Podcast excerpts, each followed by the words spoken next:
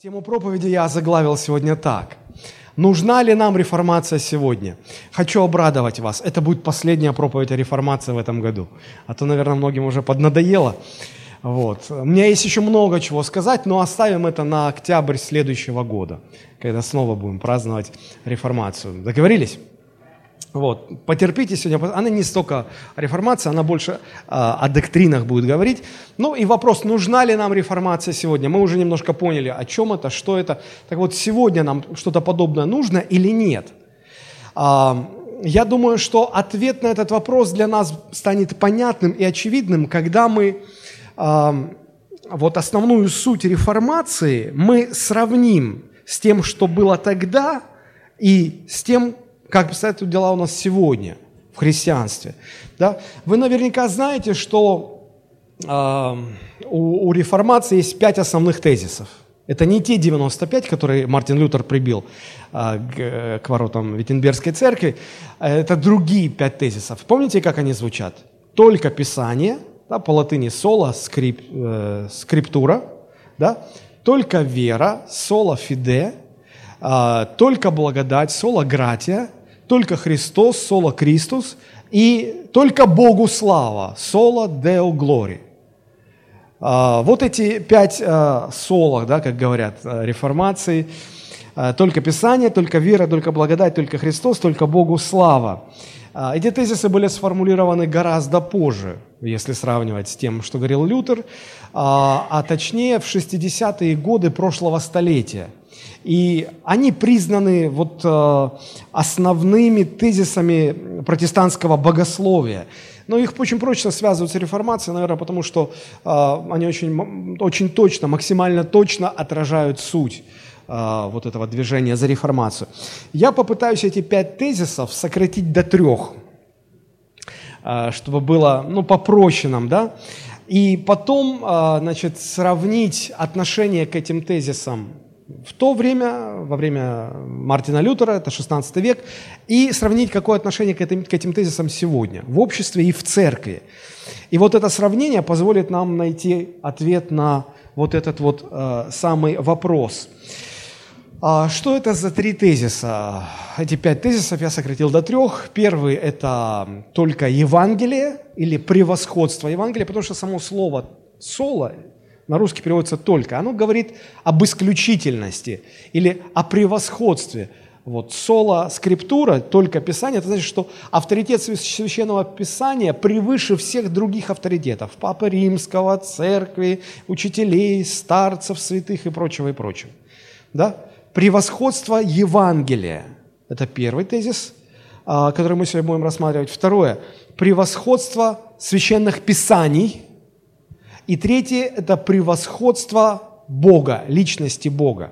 В том плане, что нужно дать ответ на вопрос, мир все-таки человекоцентричный или богоцентричный?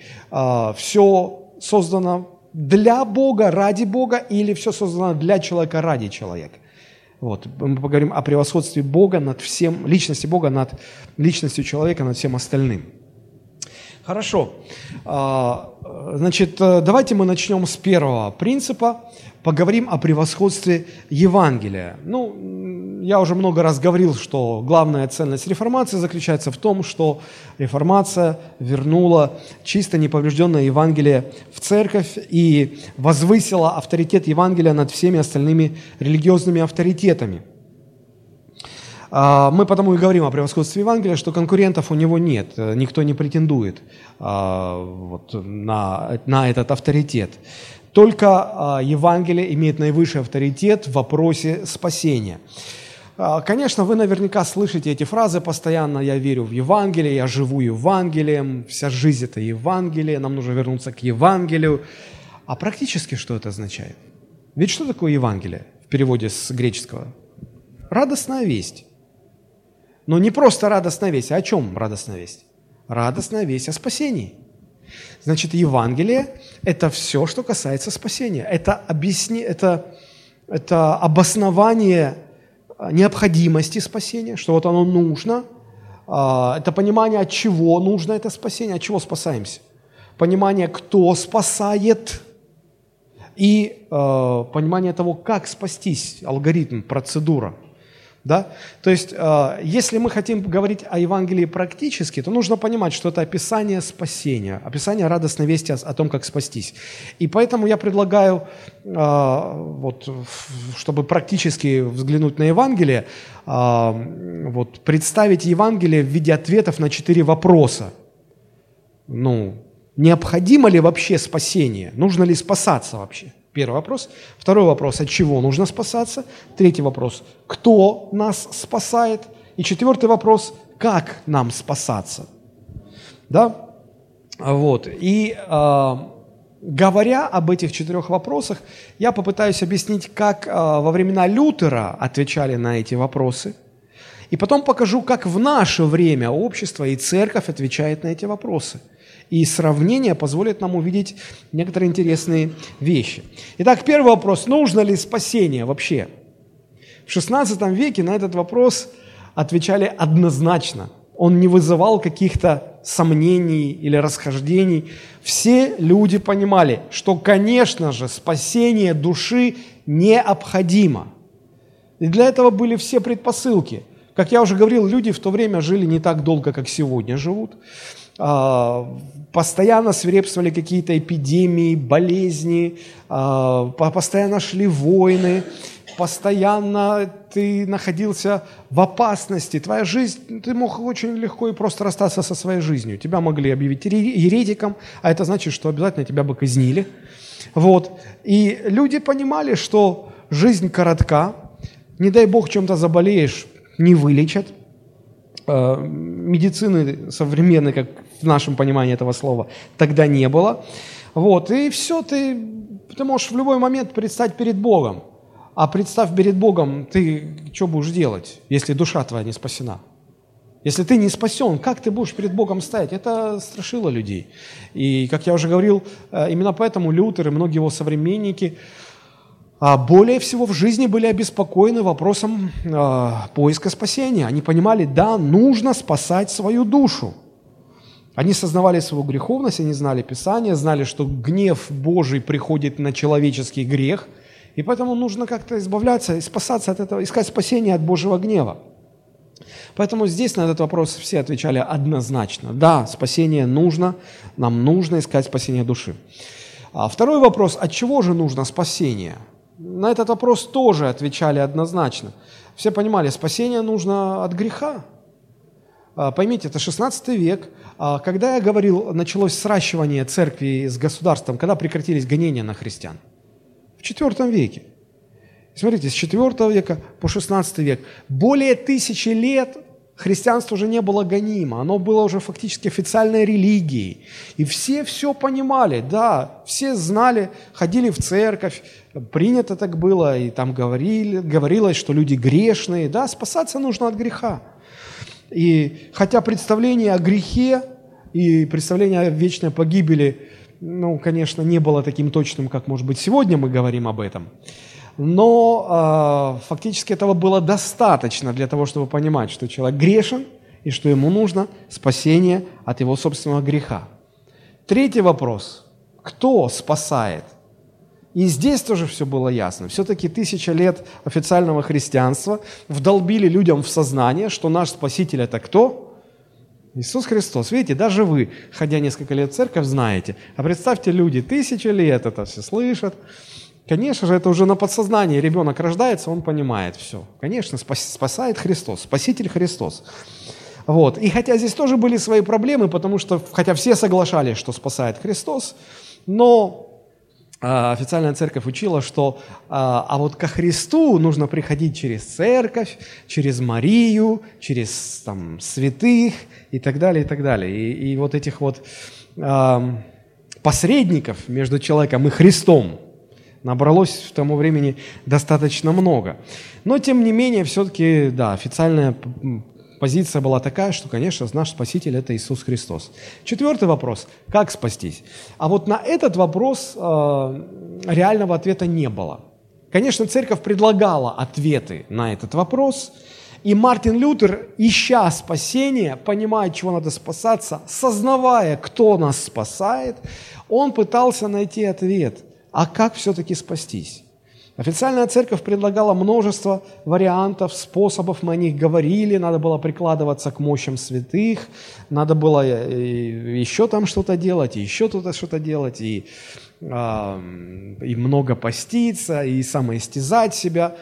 Лютер перепробовал все эти способы, которые были предложены официальной церковью, ни один из них не удовлетворил его, ни один не работал. Поэтому он искал свой ответ. Почему он не мог найти? А очень просто. Дело в том, что Евангелие, которое было преподнесено Лютеру, официальной церковью, оно было искажено, оно было поврежденным. А в рамках поврежденного Евангелия задача поиска спасения в принципе не имеет решения. Поврежденное Евангелие не имеет в себе силу спасать. Вот почему Лютер, как ни пытался в рамках этого поврежденного Евангелия найти спасение, он не мог найти. И в принципе это невозможно. Когда Лютер это осознал, он решил вернуться к первоисточнику, он решил читать Библию на языке оригинала, исследовать, и он пришел к пониманию чистого Евангелия, неповрежденного Евангелия. И осознав суть неповрежденного Евангелия, Лютер очень быстро нашел ответ на вопрос, как спастись. Потому что только неповрежденное Евангелие говорит о том, как спастись на самом деле. И найдя этот ответ, Лютер увидел, что это работает, это удовлетворило его душу. С тех пор, да вообще не только с тех пор, с самого начала, как Евангелие стало проповедоваться по всему миру, Евангелие подвергается нападкам, атакам, цель которых заключается в том, чтобы исказить, извратить, повредить Евангелие. И мы уже говорили о том, что с первыми такими попытками, покушениями на чистоту Евангелия церковь столкнулась вот уже во времена апостолов. Апостол Павел писал Галатийской церкви. Помните, мы говорили? Ну, давайте мы вернемся. Галатам 1 глава, с 6 по 9 стихи, напомню вам. Апостол Павел пишет: «Удивляюсь, что вы от призвавшего вас благодатью Христовую так скоро переходите к иному благовествованию». То есть к другому Евангелию. Благовествование – это есть Евангелие, которое, впрочем, не иное, а только есть люди, смущающие вас и желающие превратить, извратить, повредить благовествование Христова. И он говорит, ну если бы даже мы или ангел с неба стал благовествовать вам, не то, что мы благовествовали вам, да будет анафема. Анафема, то есть, да будет отлучен. Как прежде мы сказали, так и теперь еще говорю, кто благовествует вам не то, что вы приняли, да будет анафема. Не слушайте его, отвергайте это все. За что здесь ратует апостол Павел? За чистоту Евангелия. С какой проблемой борется? С проблемой поврежденного Евангелия. Почему? Поврежденное Евангелие не имеет в себе силу спасать. Если человек уверовал в поврежденное Евангелие, всю жизнь можно искать, как спастись, никогда не найдешь ответ на этот вопрос. Но если ты принял чистое истинное Евангелие, ты сразу видишь, тебе сразу открывается понимание, а вот как спастись, вот как на самом деле. Что мы здесь еще видим? Мы понимаем, что вот если говорить о Галатийской церкви, то с момента рождения церкви до момента, когда в галатийских церквях началась такая проблема, прошло буквально несколько десятилетий всего лишь. И уже тогда была эта проблема. Ну, а что говорить сегодня? Эти проблемы не прекращаются, эти попытки атаковать Евангелие не прекращаются. И вот тогда в галатийских церквях, ну, кто составлял, в общем-то, из кого, вернее, состояли первые церкви? Они в основном состояли из евреев, то есть из иудеев, которые уверовали во Христа. Иудеи – это люди, которые до того жили по закону Моисея. Понимаете? И уверовав в Евангелие, они чувствовали, ощущали этот груз прошлого, который все-таки влиял на них. Они же всю жизнь привыкли жить так, а сейчас Евангелие им говорит жить по-другому. И они даже, может быть, сами не заметили, как они скатились к законничеству, вернулись к закону Моисея. И Евангелие свели к такой формуле: хочешь быть спасенным, веди себя хорошо. Заповеди исполняй, будешь спасенным. Это же и есть не что иное, как закон, исполнение закона. Соблюдающий закон, соблюдением закона жив будет. И вот когда апостол Павел это увидел, говорит: вы что натворили? Люди, алло! Это не есть истинное Евангелие, это поврежденное Евангелие, оно вас никогда не спасет. И посмотрите дальше в Галатам 3 глава, с 10 по 13 стих, апостол Павел показывает разницу, говорит, вот в чем отличие настоящего Евангелия от поврежденного, в данном случае от их законничества. Смотрите, Галатам 3:10. «А все утверждающиеся на делах закона находятся под клятвою». Что значит утверждающиеся на делах закона? Рассуждающие, что если хочу быть спасенным, надо хорошо себя вести, надо исполнять заповеди. То есть я утверждаю свое спасение на соблюдении заповедей и своем хорошем поведении. Утверждаю себя на делах закона. И вот смотрите, апостол Павел говорит, вот такие люди все находятся под проклятием. Потому что написано: проклят всякий, кто не исполняет постоянно всего, что написано в книге закона. То есть для того, чтобы быть оправданным законом, нужно всегда и все в точности соблюдать. Хоть одно что-то, хоть один раз не исполнил, все. Прошлое ничего не засчитывается. Все, ты грешен. И потому человек, ни один человек в мире не способен всегда и все в точности исполнять. Поэтому и говорит апостол Павел, это невозможно. Читаю дальше. «А что законом никто не оправдывается пред Богом, это ясно». Он говорит, вы поймите, это же совершенно очевидно, никто не может оправдаться законом. Потому что праведный верою жив будет, а закон не по вере. Но кто исполняет его, тот жив им будет, а никто не может его полностью исполнять и всегда исполнять. «Христос искупил нас от клятвы закона, сделавшись за нас». Этой клятвой или проклятием, ибо написано: проклят всякий, висящий на древе.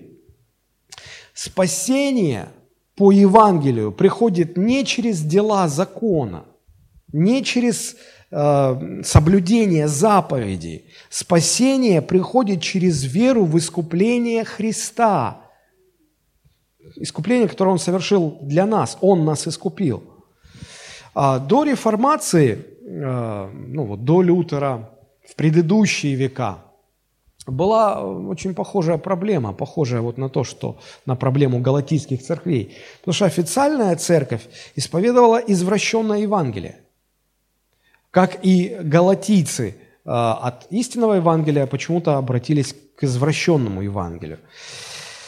И официальная церковь говорила, что нужно вот эти дела делать, это делать, это делать. И вот от этого, значит, придет тебе спасение. Да? И поскольку поврежденное Евангелие никого не спасает, люди не могли найти спасение, но люди искали спасение. И люди пришли к пониманию, что для того, чтобы найти спасение, нужно сначала вернуться к подлинному Евангелию. И, возвращаясь к Евангелию, они находили это спасение, они открывали для себя истинное Евангелие, видели, как спастись. Одним из таких был Джон Уиклиф, который жил в Англии примерно за 200 лет до Мартина Лютера, и он был первый, кто перевел латинскую Библию на доступно разговорный английский язык, чтобы простые люди могли читать и понимать. И он пришел к убеждению, что человек спасается не делами, а верой во Христа, и только верой во Христа.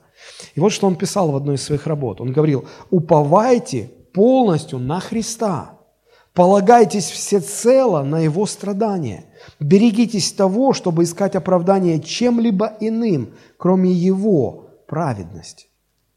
Друзья, разве это не Евангелие? Евангелие. И за 200 лет до Мартина Лютера Джон Уиклиф к этому пришел. Потом он был отлучен официальной церковью католической, причем отлучен и объявлен еретиком после своей смерти. Его уже похоронили. Официальная церковь не находила покоя, она объявила его еретиком. А с еретиками что делали? Либо сжигали на костре, либо казнили как-то. И вот они откопали останки Уиклифа и сожгли его останки и развели по ветру. Вот не могли успокоиться. Ой, да, чего только не было, конечно. Хорошо. Итак, Уиклиф говорил, что уповайте полностью на Христа. Уповайте полностью на Христа. После Уиклифа через 100 лет примерно родился Ян Гус, чешский реформатор, да, потом уже Лютер. Вообще, с чего начинается реформация, как я уже многократно говорил и повторяю, с возвращения к подлинному, неповрежденному Евангелию Иисуса Христа. Только в нем есть решение вот этой задачи, как спастись. В нем есть ответ на этот вопрос, как спастись. И вот когда Лютер для себя нашел этот ответ, его очень сильно, как вам наверняка уже известно, затронули слова, которые он прочитал в послании к римлянам. Римлянам 1 глава, 16-17 стих. У вас на экране будет синодальный перевод вместе, 16-17 стихи. А я прочитаю современный перевод, мне кажется, он более понятным современным языком объясняет, что там написано. Итак, я читаю. «Я не стыжусь радостной вести», то есть Евангелия, «ведь она сила Божья, спасающая всех верующих». Смотрите, настоящее Евангелие, в нем есть сила спасать всех, кто верит. В поврежденном Евангелии этой силы нету. «Спасать всех верующих, прежде всего иудеев, а потом и язычников. Ведь в ней, в радостной вести, то есть в Евангелии, открывается, что избавление, смотрите, неповрежденное Евангелие открывает, что избавление от вины дается Богом за веру и только за веру. Потому что в Писании сказано, кто праведен благодаря вере, тот будет жив». Лютер осознал это, понял. И он нашел для себя простой ответ. Так вот, оказывается, что не благодаря своим делам, не благодаря своим попыткам очистить себя я спасаюсь, а благодаря вере и только вере в то, что Христос меня искупил, Христос меня оправдал. Изучая послание к римлянам дальше, Лютер находит еще более точное, более глубокое понимание этого вопроса. Вот посмотрите, он читает в Римлянам 3 глава с 21 по 25 стихи. Опять же, у вас будет синодальный перевод, я прочитаю современный перевод. «Но теперь Бог открыл людям путь избавления от вины помимо закона». Смотрите. Лютер читает и думает, слушайте, я же пытался делами закона избавиться от вины, а Бог в Евангелии открывает путь избавления от вины за грехи помимо закона. Что это за путь? И он дальше читает. «Хотя и законы, пророки говорят об этом, свидетельствуют, что Бог еще в Ветхом Завете открывал, что будет открыт этот путь». Что это за путь? Читаю дальше. «Это оправдание через веру в Иисуса Христа для всех, кто верит, без разницы». Это оправдание через веру в Иисуса Христа для всех, кто верит, без разницы.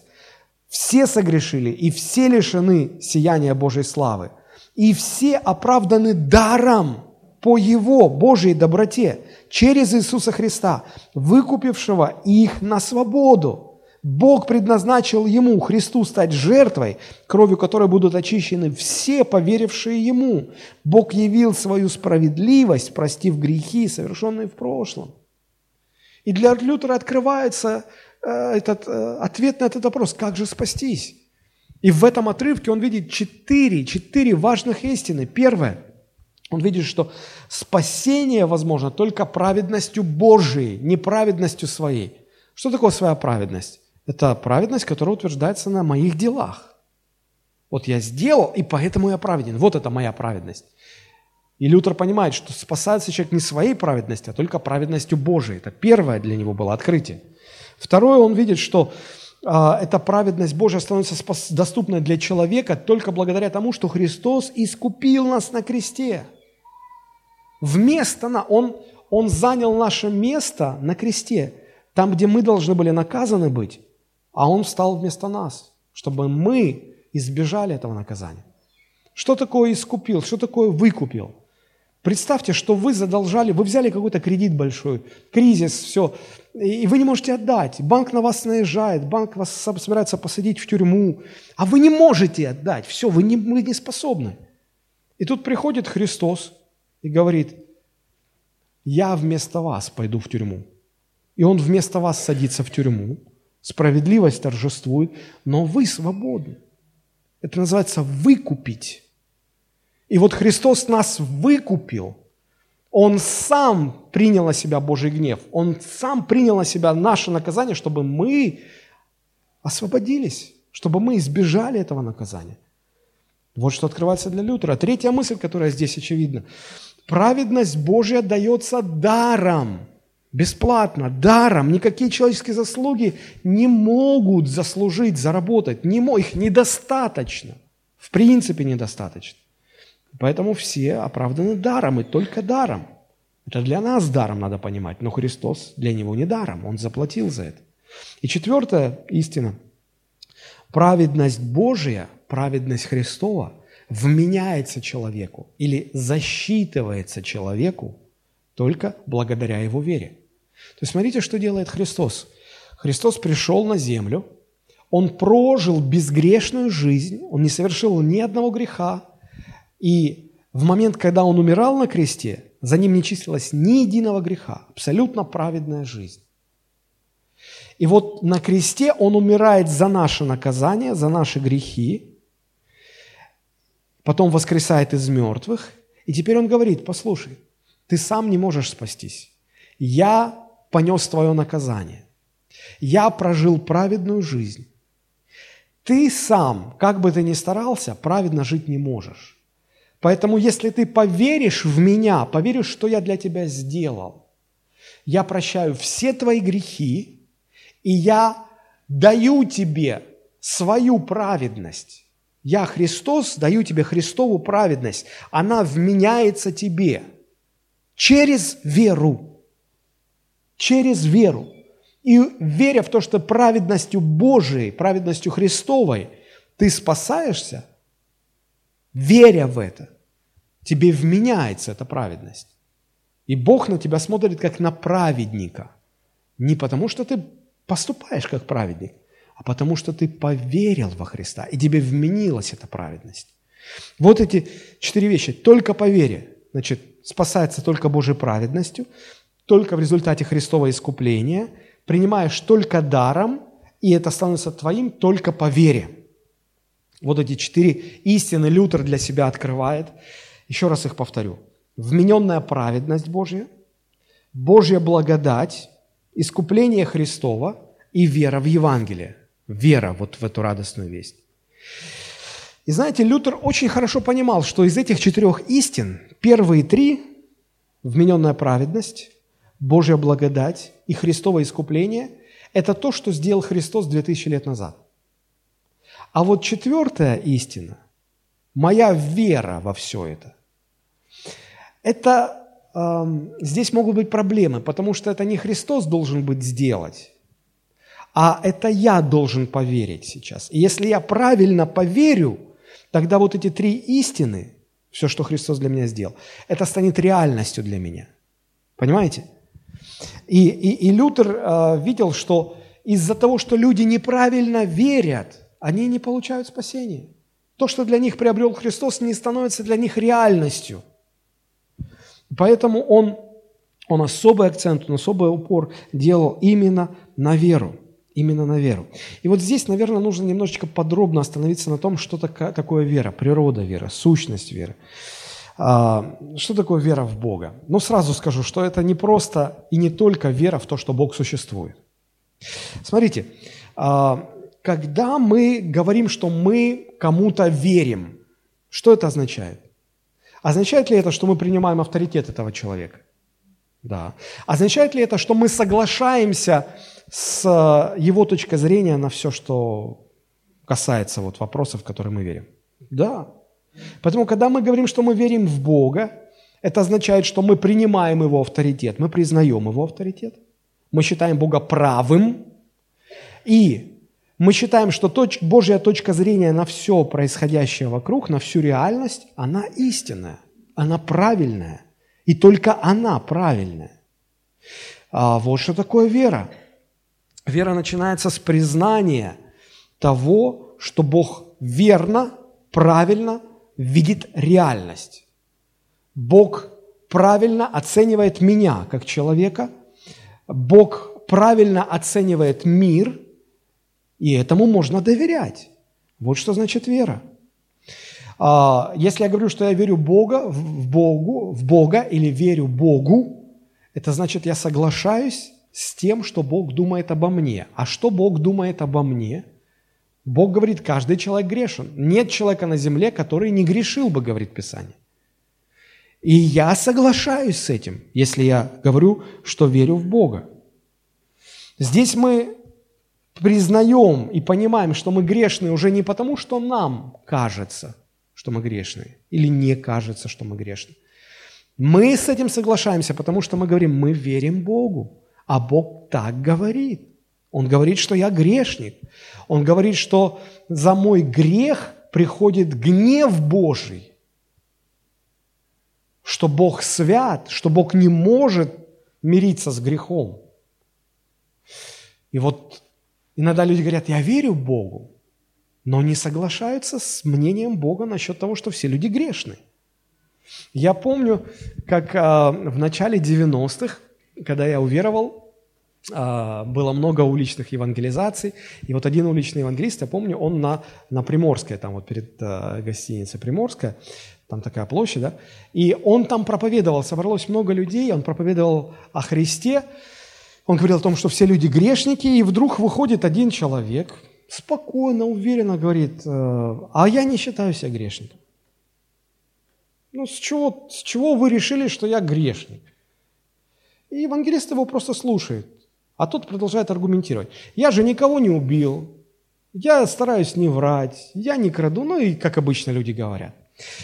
Этот евангелист дослушал до конца и говорит, знаешь, я тебе так скажу.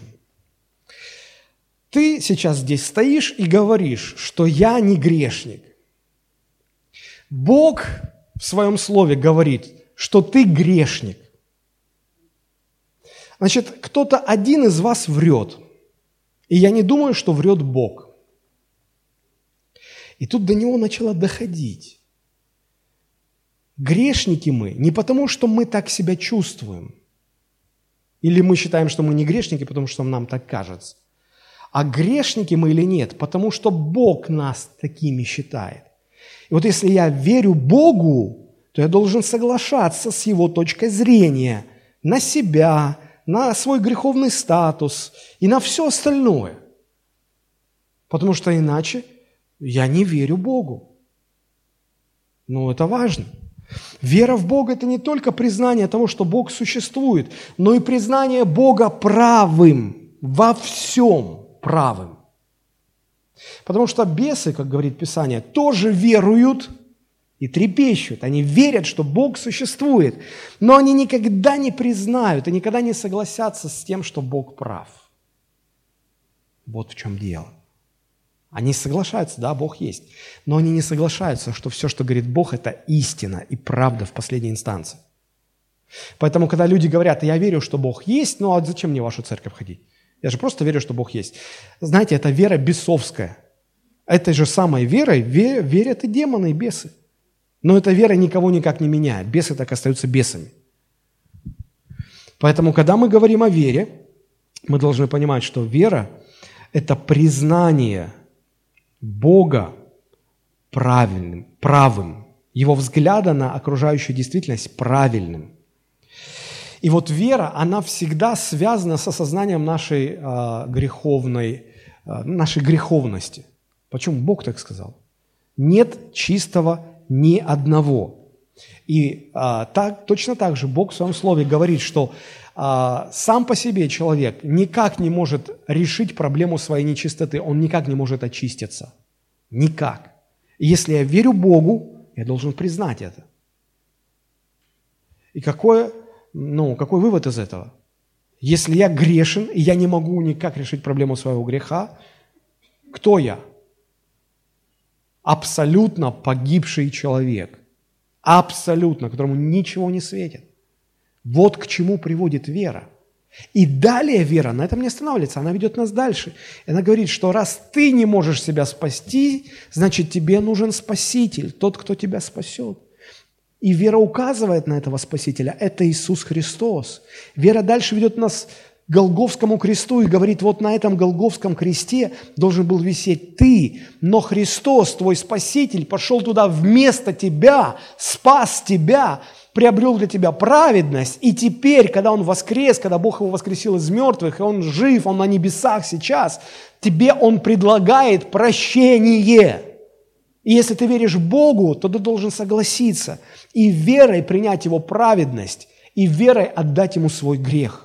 Вот что такое Евангелие, друзья. Настоящая вера всегда ведет ко Христу и только ко Христу.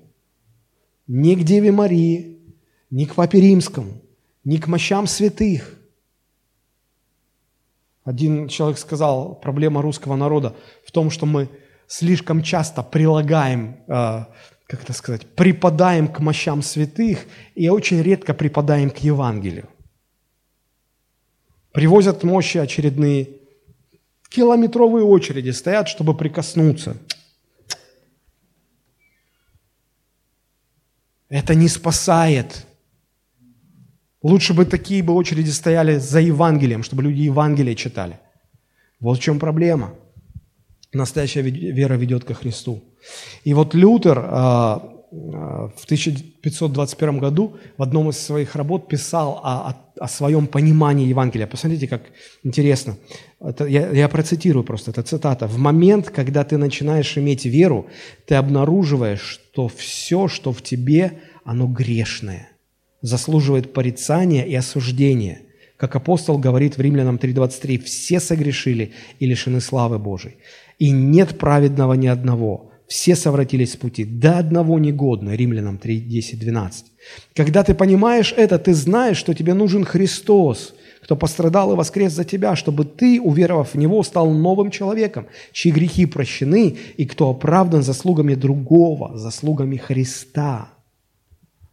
Официальная церковь времен Лютера этому не учила. Истинная спасающая вера, она прежде всего сокрушает гордыню. И человек соглашается, да, я грешник, я абсолютно конченый, пропавший грешник. Чему учила официальная церковь? О, да, ты грешник, но если ты купишь индульгенцию, ты праведник. Если ты сделаешь вот то, что говорит Папа Римский, тебе спишется 1 000 000 лет в чистилище. И люди, вместо сокрушения, которое производит вера, люди наполнялись гордостью за свои достижения. А у меня куплены индульгенции на все, что только можно себе представить. А я пожертвовал на строительство храма Петра, Папа Римский тогда собирал на это деньги, на храм Святого Петра. Я пожертвовал огромную сумму. Я. Настоящая вера всегда сокрушает гордыню человека. И дальше эта вера показывает, что Бог свят, что Бог не может примириться с человеческим грехом. Следующее, что вера показывает, что сам ты никак не можешь очиститься. Следующее, вера приводит тебя ко Христу. И следующее, вера показывая тебе, что единственное, как ты можешь спастись, это не делами закона, а через веру в то, что Христос тебя оправдывает. Вот это и есть жить верою или жить Евангелием. То есть это значит жить с признанием Божьих истин. Это жить, соглашаясь с Божьим взглядом на все, как с единственно истинно верным взглядом на все. Это жить, не давая взяток, потому что Бог говорит, что это мерзость. Это жить, храня верность своей жене и не блудя с другими женщинами, потому что Бог говорит, это мерзость блуд. Это жить честно, потому что Бог говорит, что любая неправда – это мерзость. Как жить Евангелием? Жить по тем взглядам, которые имеет сам Бог и которые открыты в Священном Писании. Вот что это значит. Но сегодня... Впрочем, как и во все времена, Евангелие часто искажается. Мир искажает Евангелие. А мы, христиане, живем в этом мире. И мы иногда наивно думаем, что ничего, этот мир на нас не влияет. Влияет, оказывает влияние. И И мы порою не замечаем даже, как пропускаем эти атаки, когда дьявол, мир пытаются извратить Евангелие. Чуть-чуть. А мы пропускаем это. И мы уже не заметили, как мы веруем в искаженное Евангелие, в извращенное Евангелие, а в нем нет силы к спасению. И человек годами ходит в церковь и говорит: а я никак не могу бросить курить, а я не могу с рюмкой расстаться. Почему? Мы пытаемся дисциплинарные меры к нему применять, а потом понимаем, бесполезно, он не может. Почему? Силы нет. А почему сил нет? Посмотри, во что ты веришь. Извращенное Евангелие не имеет в себе силы спасти тебя. Не имеет. Вот почему важно, чтобы в церкви звучало чистое, неповрежденное Евангелие. Аминь. Так и есть. Так и есть. На мой взгляд, самая серьезная проблема современной церкви – это то, что мы не замечаем, как мы уже основываем свою веру на извращенном Евангелии. Вот в этом проблема. Теперь давайте дальше идти в наших рассуждениях. Давайте посмотрим, как на вот эти 4 вопроса, которые представляют собой суть Евангелия. Да? Нужно ли спасение?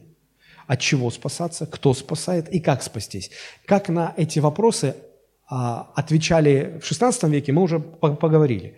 А как на эти вопросы отвечает сегодня? Вот сегодня, как на эти вопросы отвечает общество и церковь? Давайте поразмышляем. Попробуйте сегодня людям в обществе, на работе у себя, в магазине задать вопрос: нужно ли вам спасаться сегодня? Вам обязательно зададут встречный вопрос, ответят вопросом на вопрос. А что вы имеете в виду? А спасаться от чего и от кого? Сегодня есть понимание, что нужно спасаться от экологических катастроф, нужно спасаться от мирового терроризма, нужно спасаться от социального неравенства, нужно спасаться от неизлечимых болезней, рак, СПИД, нужно спасаться от переедания, от бедности. Однако современный мир бесконечно далек от понимания того, что нужно спасение души. Мир бесконечно далек от понимания того, что нужно душу свою бессмертную спасать. Современный человек, заболев раком, будет всячески искать спасение от этой болезни.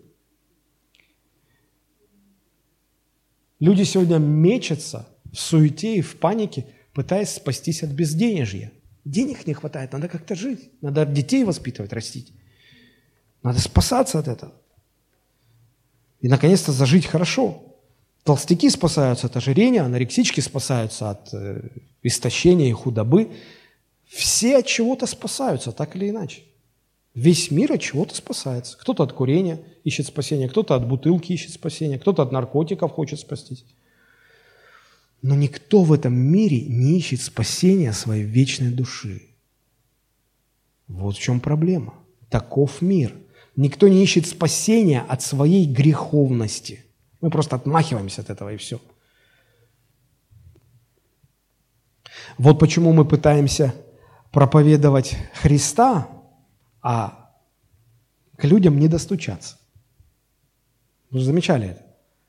Вы пытаетесь говорить людям, с людьми о Христе, вы пытаетесь говорить им об Иисусе, о спасении, а им это не нужно. Почему? У них вообще нет этой актуальности, этой проблемы. Они просто не видят нужды в том, что мы им предлагаем. Представьте, человек только что встал из-за шикарного стола, наелся, аж живот побаливает. А вы приходите и говорите: я хочу тебе угостить вкусным блюдом. Он: о, не, я уже все, я поел. Я уже... Вы когда-нибудь наедались до такой степени, что сама мысль о каком-то следующем блюде уже у вас тошноту вызывает? Ну, конечно, не, мы же все святые и праведные. Ну, иногда у людей такое бывает.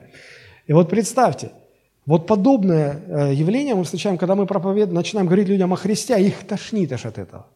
Они не видят в этом необходимости. Даже те, кто религиозен по жизни, они используют религию не для спасения души, а для того, чтобы, в качестве какого-то социального инструмента, чтобы в жизни общества улучшить. Они говорят: ну вот если Вы будете верующими, вы же не будете воровать, вы будете хорошим семьянином, честным работником для улучшения жизни. Знаете, сегодня христиане так сокрушаются. Я постоянно это слышу в молитве или в разговоре. Особенно, когда в молитве выходит человек и говорит: «Господи, ты видишь, сколько молодежи сегодня погибает в наркотиках, сколько молодежи сегодня гибнет в алкоголе, и там, и то, и пятое, и десятое». Я когда это все слышу, я думаю: подождите, почему вас это так беспокоит? А почему вас точно так же не беспокоит, что тысячи порядочных людей без всяких вредных привычек точно так же гибнут без Христа? Или вам кажется, что человек, который страдает от наркотиков, он больше погибает, чем человек, который хороший семьянин, не пьет, не курит, честно работает, идеал просто, но не верит во Христа? Вы думаете, что он меньше погибает без Христа, чем тот?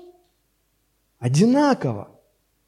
Но мы почему-то думаем больше о вот этих наркоманах, об этих вот бомжах, сокрушаемся: «Господи, как им тяжело». Точно так же погибают без Христа и все остальные. Но мы перестали понимать это. Порядочные люди без вредных привычек погибают точно так же, как и наркоманы сегодня гибнут. Потому что их душа не спасается. Неужели вы думаете, что важнее бросить наркотики, чем обрести спасение вечной души? Конечно, нет. Но что происходит? Спасение души переместилось по важности своей на последние ряды, даже у христиан. Что же говорить про мир? Современное общество далеко-далеко ушло от истинного понимания сути греха, святости, праведности, спасения по вере. Знаете, что я понял? Я понял, что мы никогда не увидим массовых обращений ко Христу, пока в обществе не будет остро, осознанно необходимость спасать свою бессмертную душу. Пока люди не осознают этой потребности и необходимости, мы никогда не увидим массовых обращений. Никогда. А чтобы это произошло в мире, нужно, чтобы хотя бы люди в церкви глубоко понимали эту необходимость, чтобы это было очень и очень актуально хотя бы для людей церкви. Потому что это было в первой церкви. Помните, когда Деяния, 2 глава, когда первые 3000 человек обратилось, пришли в церковь, помните, после того, как они покаялись, приняли крещение, помните, какое наставление давали им апостолы? Кто помнит? Они покаялись, крестились, все, они уже в церкви, все, хорошо, спаслись, аллилуйя, слава Богу. Какое наставление давали? Держите то, что вы услышали. Нет. Вот, откройте Деяния 2.40. Деяния 2.40. Написано: «И другими многими словами Петр свидетельствовал и увещевал их, говоря: спасайтесь от рода сего развращенного». Спасайтесь. Он не питал иллюзии, что ну и что мы живем в этом греховном мире, он на нас никак не влияет, он влияет. И поэтому он говорит: спасайтесь. Да, сейчас Христос простил ваши грехи, но помните, что нет ничего более важнее, чем спасение вашей бессмертной души. И не позволяйте этому миру повлиять на вас. Если нет осознания необходимости в спасении души от греха и гнева Божьего на все нечистое, то никто не будет искать спасения. Во времена Лютера сама жизнь располагала, были естественные предпосылки к тому, чтобы думать о смерти, потому что умирали как мухи люди. Болезни косили тысячи, иногда сотни тысяч. Люди миллионами умирали в Европе, когда была эпидемия чумы.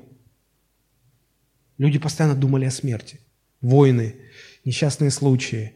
Нет медицины, нет прав никаких, вообще ничего нету. И им было страшно умирать. Они понимали, в любой момент можешь умереть. Ты можешь не дожить до 30. Доживший до 40 считался глубоким стариком. И они понимали, ты умер, а душа не спасена. А ты что будешь там делать перед Богом? Сегодня в обществе нашем такой необходимости нету. Она неосознанна. Не то, что нет, она неосознанна людьми. Сегодня люди начинают думать о спасении своей души только когда оказываются на ложе неизлечимой болезни. Вот тогда начинают думать, а что после смерти? А вдруг есть Бог? А как я с Ним встречусь? Или когда они находятся на поле боя, свистят пули, и они понимают, любая из этих пуль может стать для них последней. Или во время крушения самолета, когда ты понимаешь, минута осталась до падения, все, все умрут, а я не спасен. А так нет, никто не ищет спасения. Когда я оказываюсь в местах большого скопления людей, мне становится, честно говоря, не по себе от понимания того, что вот все эти люди без Христа, они так или иначе, они окажутся в аду. Я вглядываюсь в их лица, пытаюсь заглянуть в глаза, понять, чего они ищут. Ведь все чего-то ищут. Все заняты поиском чего-то. Кто-то ищет, как купить новый iPhone, как купить новый дом, как купить новую машину, как вырваться из своих долгов, как выкрутиться из неприятной ситуации, в которую попал. Все в суете спешат, бегут, чем-то занимаются. Спасения души не ищут, нет. И мы живем в таком обществе, и оно незаметно, потихонечку влияет на нас, потихонечку у нас притупляется осознание необходимости в спасении. И вот уже люди в церкви у меня спрашивают: пастор, а как это понять? Вот у нас сосед такой человек хороший, не пьет, не курит, семьянин отличный, высоких моральных стандартов человек. Говорит, у нас в церкви ни одного такого христианина нет, а он не верит во Христа, что Бог его в ад пошлет. Я говорю, да. Пастор, ну это же несправедливо. Посмотрите, как мир вымыл чистое, непорожденное Евангелие, и мы уже начинаем думать, как этот мир. Вот почему апостол Петр говорил, Деяния 2:40, спасайтесь от этого рода развращенного, спасайтесь, потому что это серьезно, это серьезно. Итак, как сегодня мир, общество, церковь, как отвечают на первый вопрос, нужно ли спасение? Общество вообще не думает, что это ему нужно. И понимание спасения своей души людей в церкви постоянно притупляется из-за того, что мир на нас влияет, давит на нас. Второй вопрос, от чего нужно спасаться? Сегодня люди не просто не видят своей греховности, но не видят, насколько ужасен грех. Просто потому, что они не считают себя грешными. Они считают себя хорошими, порядочными людьми, и у них вызывает искреннее, неподдельное удивление утверждение, когда мы говорим, что Бог все равно их отправит в ад. Они не могут понять, за что, Господи. Не, ну я могу понять, маньяки, там, садисты, террористы. Простите, я же никого не убивал. Я стараюсь себя вести честно. Я не изменяю своей жене. Меня за что в ад? Некоторые говорят, еще мы там с Богом договоримся. Ага, договоритесь. Почитайте, как Библия описывает встречи человека с Богом. Даже самые храбрые и смелые падают ниц и дрожат, как осиновый лист, когда только ангел Божий является. Потому что если сам Бог явится, Бог говорит, Моисей говорит, Господи, дай мне увидеть лицо Твое. И Бог говорит, не может человек увидеть меня и остаться в живых. Невозможно. Это все, что вы бы просили. Можно мне подержаться за провод, высоковольтный провод, по нему идет 1 000 000 киловольт. Можно мне подержаться? Можно, но только ты живым уже не будешь. А так можно. Но невозможно подержаться и остаться в живых. Вот это мы понимаем. А что ты не можешь увидеть Бога, потому что Он свят, бесконечно свят, а ты бесконечно конченый грешник. И ты просто миг исчезнешь. Все. Ты не можешь. Несовместимость полнейшая. Да, мы договоримся. Договорись. И вот сегодня из-за того, что мир давит, и люди не понимают, от чего спасаться, сегодня все больше и больше появляется проповедников, учителей, книг издается, где эти учителя говорят, что в конце концов Бог ад закроет.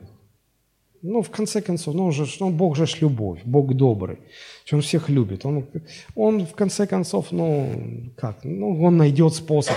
Он же нашел способ нас спасти, когда мы согрешили. Он найдет способ вытащить нас из ада, когда вот люди туда в ад попадут.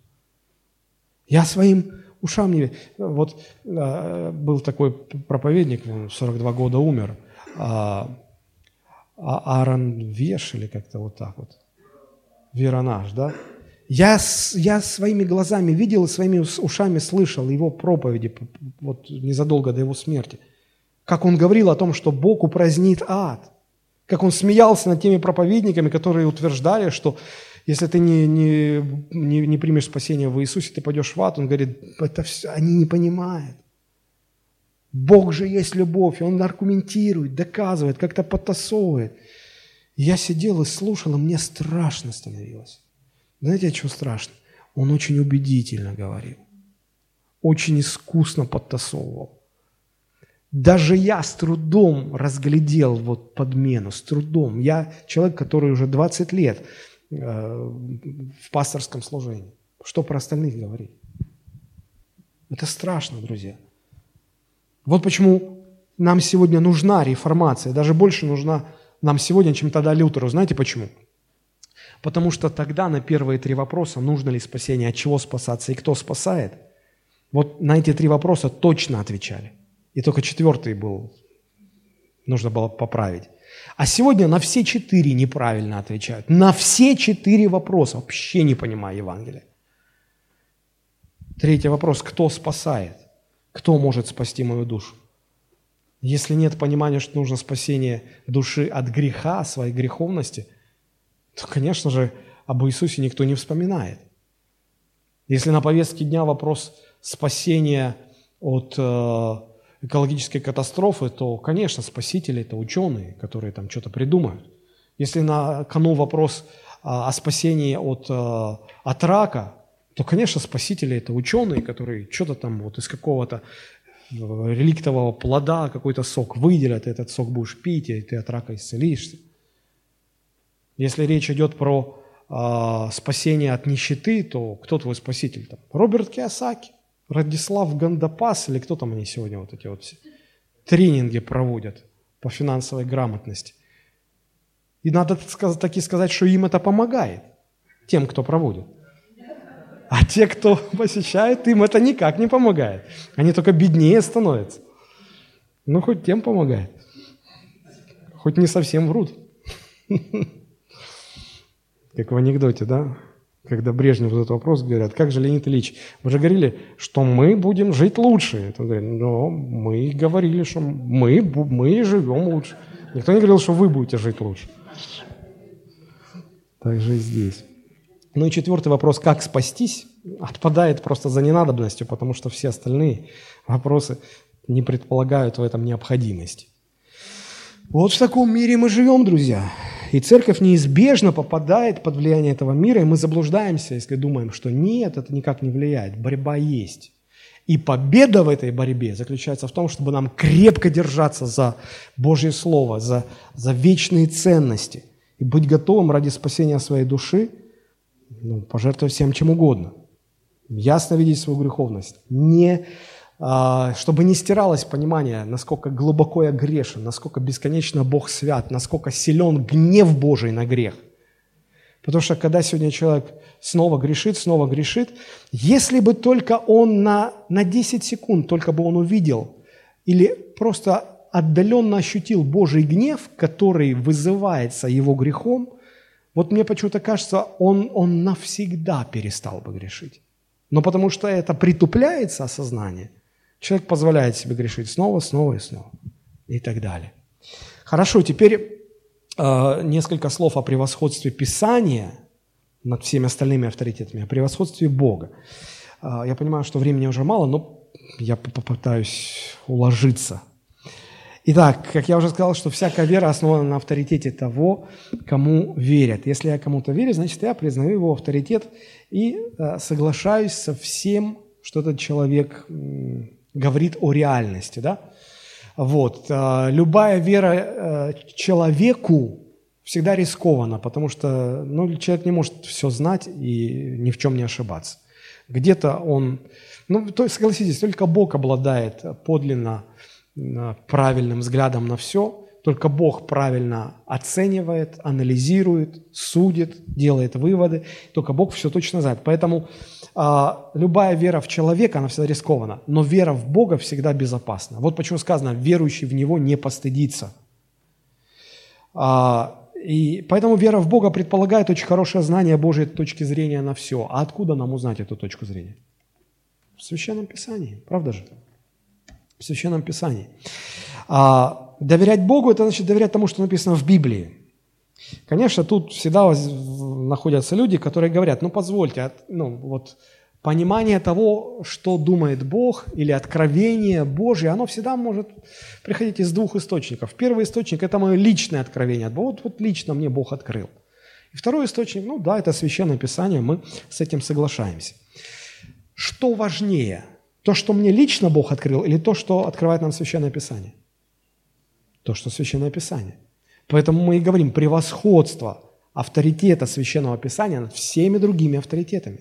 Посмотрите, как интересно апостол Петр говорит об этом. Смотрите, 2 послание Петра, 1 глава, 19 стих. Откройте это место. 2 Петра, 1 глава, 19 стих. Посмотрите. Он пишет: «И притом мы имеем вернейшее пророческое слово, и вы хорошо делаете, что обращаетесь к нему, как к светильнику, сияющему в темном месте, доколе не начнет растать день, не зайдет утренняя звезда в сердцах ваших». Если вы посмотрите у себя выше, 18, 17, 16 стих, о чем там говорит апостол Петр? Апостол Петр говорит там, что он лично был свидетелем земной жизни Иисуса Христа.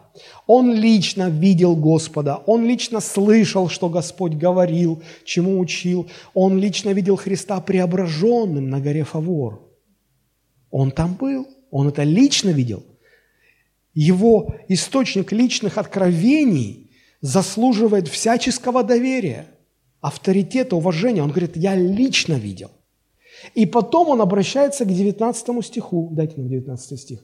Говорит, и при этом мы имеем, смотрите, вернейшее пророческое слово, а в оригинале и во многих других переводах там стоит такая фраза. И при том мы имеем более верное пророческое слово. Он говорит, мои личные откровения верны. Но вдобавок ко всему этому мы имеем более верное пророческое слово. Более верное, чем что? Чем мои личные откровения. То есть здесь апостол Петр четко расставляет приоритеты. Он говорит, что я современник Христа, я его видел, слышал. То есть, ну, это авторитет. Он говорит, но то, что написано в Священном Писании, это более точно, чем мое. То есть, неужели вы не видите здесь превосходство авторитета Писания над всеми остальными авторитетами, даже над авторитетами апостолов? Конечно, вот он. И вы хорошо делаете, что обращаетесь к нему. Вот почему мы учим и говорим, что всегда личное откровение сверяйте со Священным Писанием. И если личное откровение говорит одно, Священное Писание говорит другое, значит, мы выбрасываем личное откровение. Мы ошибаемся. Мы строим жизнь на откровении Священного Писания. Это чрезвычайно важно. Это чрезвычайно важно. В этом и заключается суть принципа превосходства Писания. Оно авторитетнее любых личных откровений. Так вот, во времена Лютера было очень много претендентов на авторитет истины в последней инстанции. Это был и Папа Римский, это были и святые, это был авторитет официальной католической церкви. То есть, знаете, как считалось, что если человек... Вот, ну, как было с Лютером. Лютер говорит, так я же в Писании это ношу. Мне говорят, а Папа Римский говорит, что ты не прав. Кого слушать? Лютер говорит, Писание. Те говорят, нет, Папу Римского. У него авторитет выше. Лютер говорит, нет, ни в коем случае. Сегодня то же самое остается. Тогда у католиков более высоким авторитетом, чем Священное Писание, был авторитет Папы, был авторитет католической церкви. Сегодня у православных наиболее высоким авторитетом являются мнения святых отцов. То есть, если они находят что-то в Писании, а потом по этому поводу высказались их святые отцы. И святые отцы говорят одно, Писание говорит другое. Они говорят, мы выбираем точку зрения святых отцов. Чтобы вы не подумали, что я вас обманываю, я вам сейчас поставлю ролик. Это 4 минуты выдержка из лекции профессора Московской духовной академии Алексея Ильича Осипова. Он очень известный апологет православия. Вот он рассуждает о протестантах, о протестантизме. Я подумал, что если это официальная его лекция, и он рассуждает официально о протестантах, то я имею моральное право публично прокомментировать его высказывание о православных и его взгляд о протестантах и показать на основании слова, как оно есть на самом деле. Давайте мы выключим свет и послушаем. А вы внимательно послушайте, что он говорит. А вы вспомните, что сказал Лютер, что он сказал: «Я не превозношусь, и я не считаю себя выше докторов и соборов, но я моего Христа считаю выше догмы, всякой догмы и собора». Это что такое? Это что такое? Православие говорит о том, что истинным в христианском понимании, истинным что является? Только то, о чем мы найдем, на чем согласное учение святых отцов.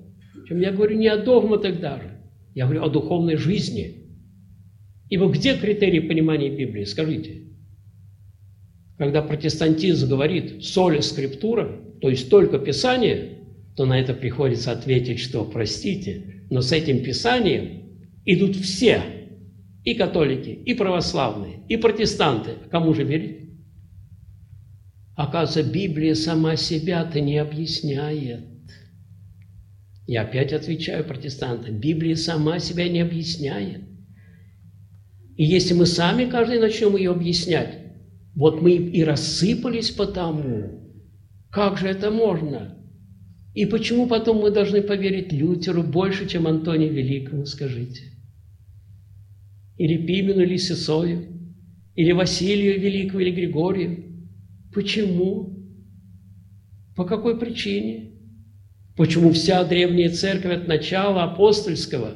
Ведь кто лучше всех мог понять, о чем писали апостолы? Кто лучше всех? Ученики, конечно, апостолов, с которыми они лично общались, обращались. Если уже ученики апостолов пишут о необходимости преемственного рукоположения пресвитеров, епископов, то почему же вдруг через 15 столетий, ибо лютеранство возникло в 1517 году, вдруг оказалось, нет, это не важно. Кто же лучше знал?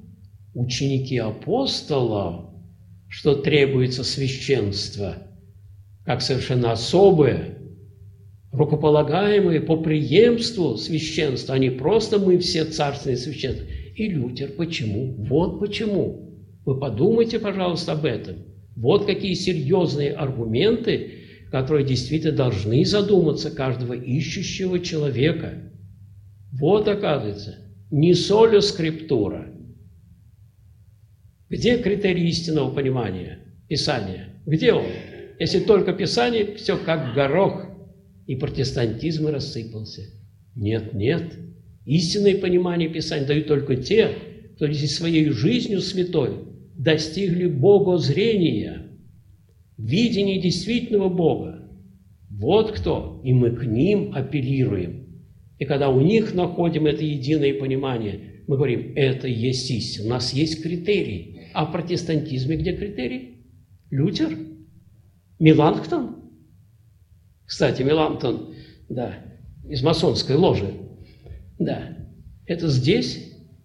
Это как же это можно? Кому же мы дадим предпочтение?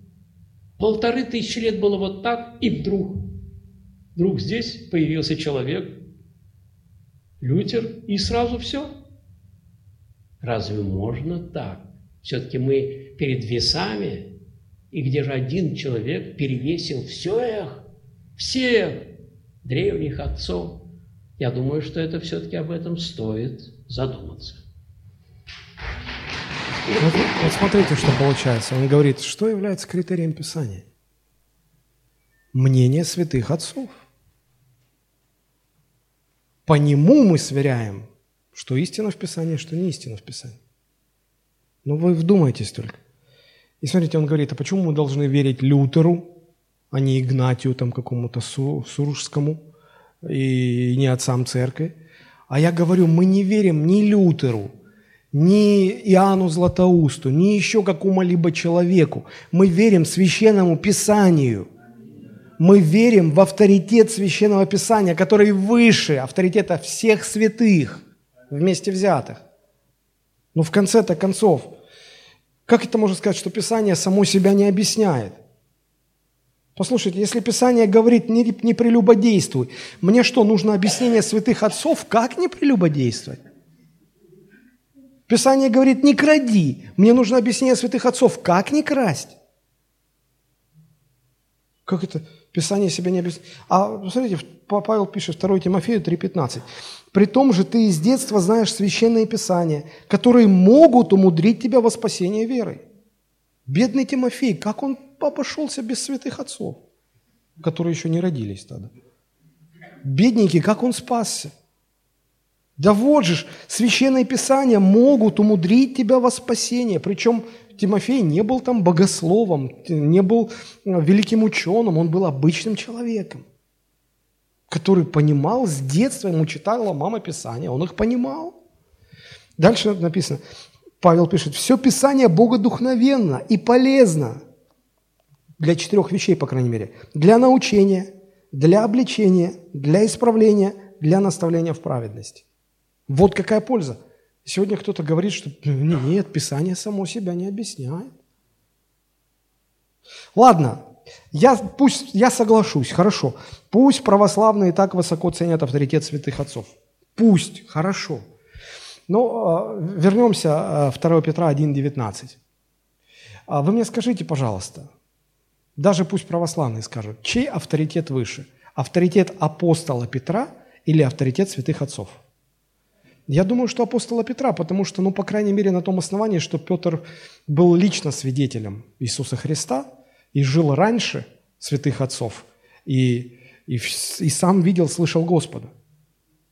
Его авторитет выше. Так посмотрите, в этом 19 стихе он даже свой авторитет ставит ниже Священного Писания. Тогда на каком основании авторитет святых отцов ставится сегодня выше Священного Писания? Вот почему я не православный человек.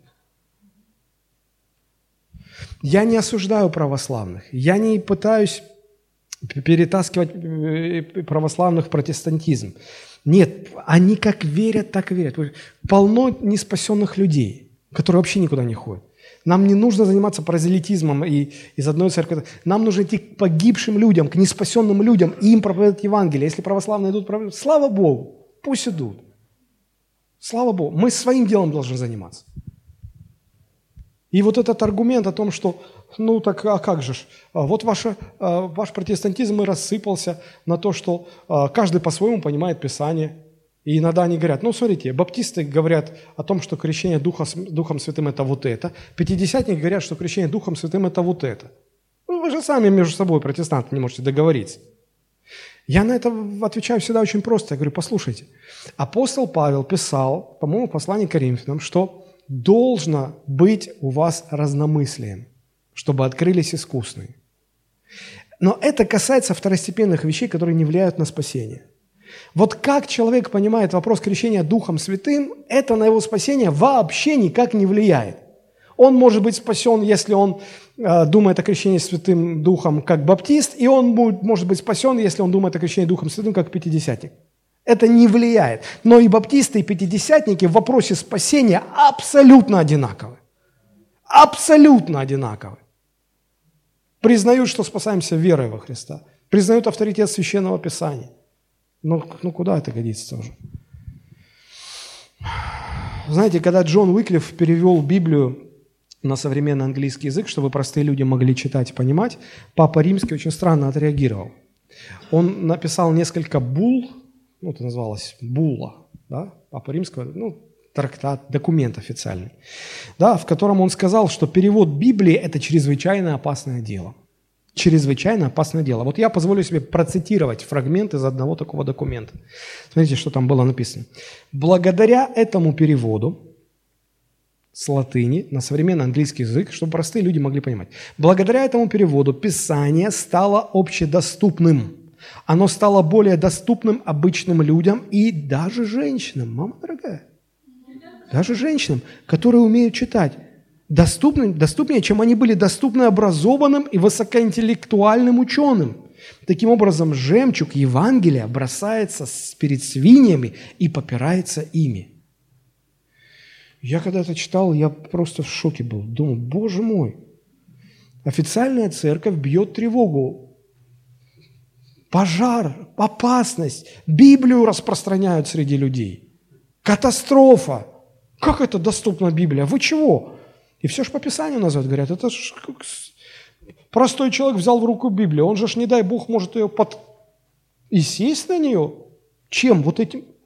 Это ж какой свет? Это жемчуг перед свиньями бросать. Друзья, это до чего нужно дойти, чтобы вот такие вещи были? А до того же читали Библию только на латыни, только высокообразованные, ученые, священники и так далее. Ну и, в общем, авторитет Священного Писания всегда подвергался нападкам. Но реформация поставила точку в этом вопросе. Лютер сказал, наивысшим авторитетом истины является Священное Писание. Точка, все. Не Папа Римский, не католическая церковь, никакие другие святые, никакая другая церковь. Только Священное Писание. Ну, в конце концов, неужели эти люди не читали пророка Исаии, 66 глава, 2 стих, где Бог говорит, а вот на кого я обращу внимание, на смиренного и сокрушенного духом и на трепещущего пред словом моим. А православные сегодня говорят, а мы не можем трепетать перед словом, бо нам святые отцы пока не растолкуют, мы не трепетнем. Как-то Господь не учел там про святых отцов чего-то. Я, конечно, простите мне вот это ерничество, но просто серьезно поражает это. Все, надо заканчивать. Последнее. Превосходство Бога. Превосходство Бога. Этот принцип помогает понять, ради кого устроен мир. Ради Бога или ради человека. Разные христианские течения по-разному отвечают на этот вопрос. Реформаторы дали однозначный ответ. Этот мир сотворен Богом и ради Бога, и для Бога, не для человека.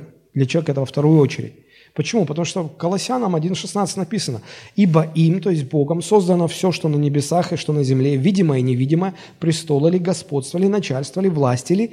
И теперь дальше «все им». И для кого? Для него. Где здесь человек? Нет здесь человека. Не для человека все создано, а Богом создано для Бога. Реформаторы ответили однозначно. Мир создан Богом и для Бога, для Божьих целей. В зависимости от того, как христиане сегодня отвечают на этот вопрос, христианство делится на человекоцентричное и богоцентричное понимание. И вот коротко очень, несколько лет назад среди западного христианства был проведен социологический опрос. Послушайте некоторые цифры из этого опроса. 72% верующих, речь не про неверующих, речь про христиан, 72% верующих считает, что полноценная жизнь заключается в воплощении своих желаний. Люди могут так думать только в том случае, если они считают, что мир Богом создан для них, для людей. Вот сегодня конференции проводятся «Мечтай», «Храни свои мечты», «Бог поможет осуществить свою мечту», «Не дай умереть своим мечтам», «Давай реализуй свою мечту», «Все же для тебя». Вот. Им надо гимн петь Стаса Михайлова. «Все для тебя, та-да-да-там, та-да, все для тебя». И они так и живут. 67% христиан считают, что высшая цель жизни – это максимальное наслаждение жизни. Вот если нет наслаждения, они считают, жизнь не удалась. И сегодня христианство занято чем? Они считают, высшее благо – это самореализоваться. Сам состояться, вот как личная жизнь, самореализоваться. Бог все же для тебя.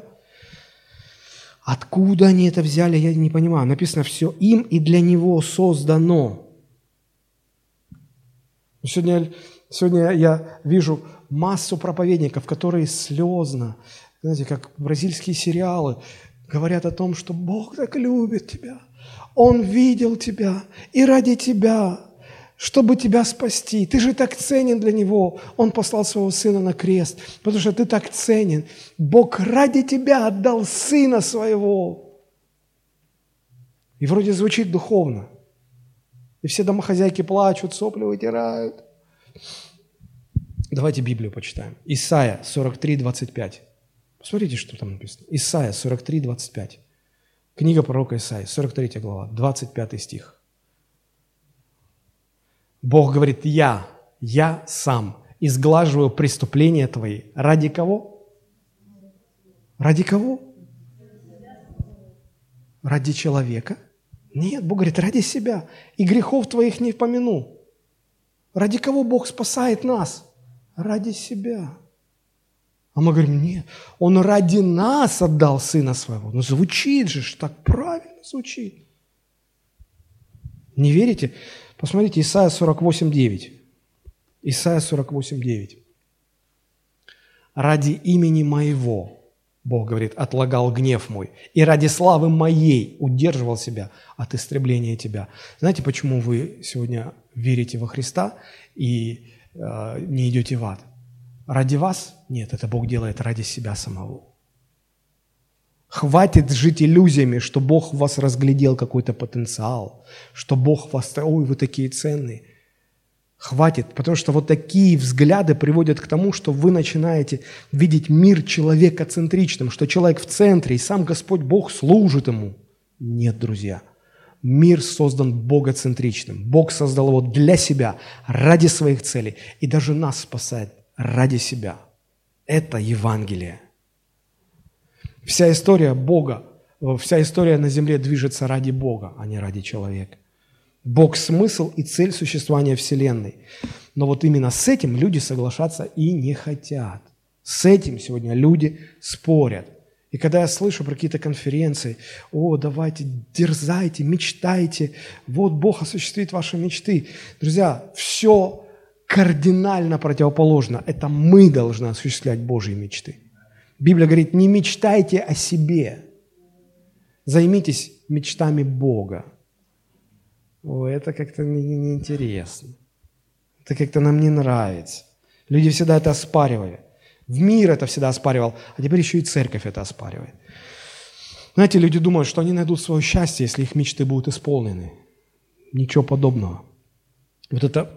конфигурация, когда в центре всего человек ставит достижение своих мечтаний, своих желаний и думает, что это сделает его максимально счастливым, она жутко ошибочна. Она приведет к обратному.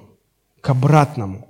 Я смотрел какой-то фильм, уже не помню, где был очень богатый человек, успешный, достигший много всего в жизни, и был совершенно молодой человек, бедный, ну, никто ничто. И вот он так завидовал, он так хотел стать, как этот великий. И в конце жизни, когда умирал этот богатый человек, он говорит, послушай, ты так стремишься, ты всю жизнь кладешь на то, чтобы дойти туда, где я сейчас. Ты все кладешь на алтарь, чтобы дойти туда и понять, что там ничего нет. Там ничего нет, там нет счастья. Многие уже в этом убедились. Христос учил нас отвергать себя и следовать за Ним. Кто хочет следовать за Мною, говорил Иисус, отвергни себя и следуй за Мной. Помните, что Иисус говорил? Кто хочет душу свою сберечь, тот что? Потеряет ее. Давайте поставим туда слово «счастье». Кто хочет счастье свое сберечь, тот что? Потеряет его. Но кто душу свою потеряет, жизнь свою потеряет ради Христа и Евангелия, тот душу свою сбережет и счастье свое обретет. Счастье человек обретает только тогда, когда он начинает жить по воле Божией и для Бога. В этом максимальное счастье для человека. И нет никакого счастья, когда ты живешь так, что в центре всего это ты и твои желания нету. Итак, заканчиваю все. Вот эти три принципа: превосходство Евангелия, превосходство Писания, превосходство Бога. То, что принесла нам реформация XVI века. Мы сегодня сравнили, как к этому относились тогда и как к этому относятся сегодня. И я снова задаю вам этот вопрос. Нужна ли нам реформация сегодня? Конечно. Не формы их, не формы, а суть. Суть. Поэтому сейчас, когда мы будем молиться, просто задумайтесь и задайте себе вот эти вопросы. Как я отношусь к Евангелию? Живу ли я сегодня Евангелием? Второй вопрос. Как я отношусь к Писанию? Является ли оно для меня наивысшим авторитетом? Изучаю ли я его, чтобы знать его? Третье, как я отношусь к Богу, как к тому, кто в центре всего, и мир закручен ради Бога и для Него, или же я вижу, что в центре я, а Бог ради меня. Вот от того, как вы отвечаете на этот вопрос, зависит вообще все ваше дальнейшее христианство. Давайте мы поднимемся и будем молиться. Господь, мы благодарим Тебя.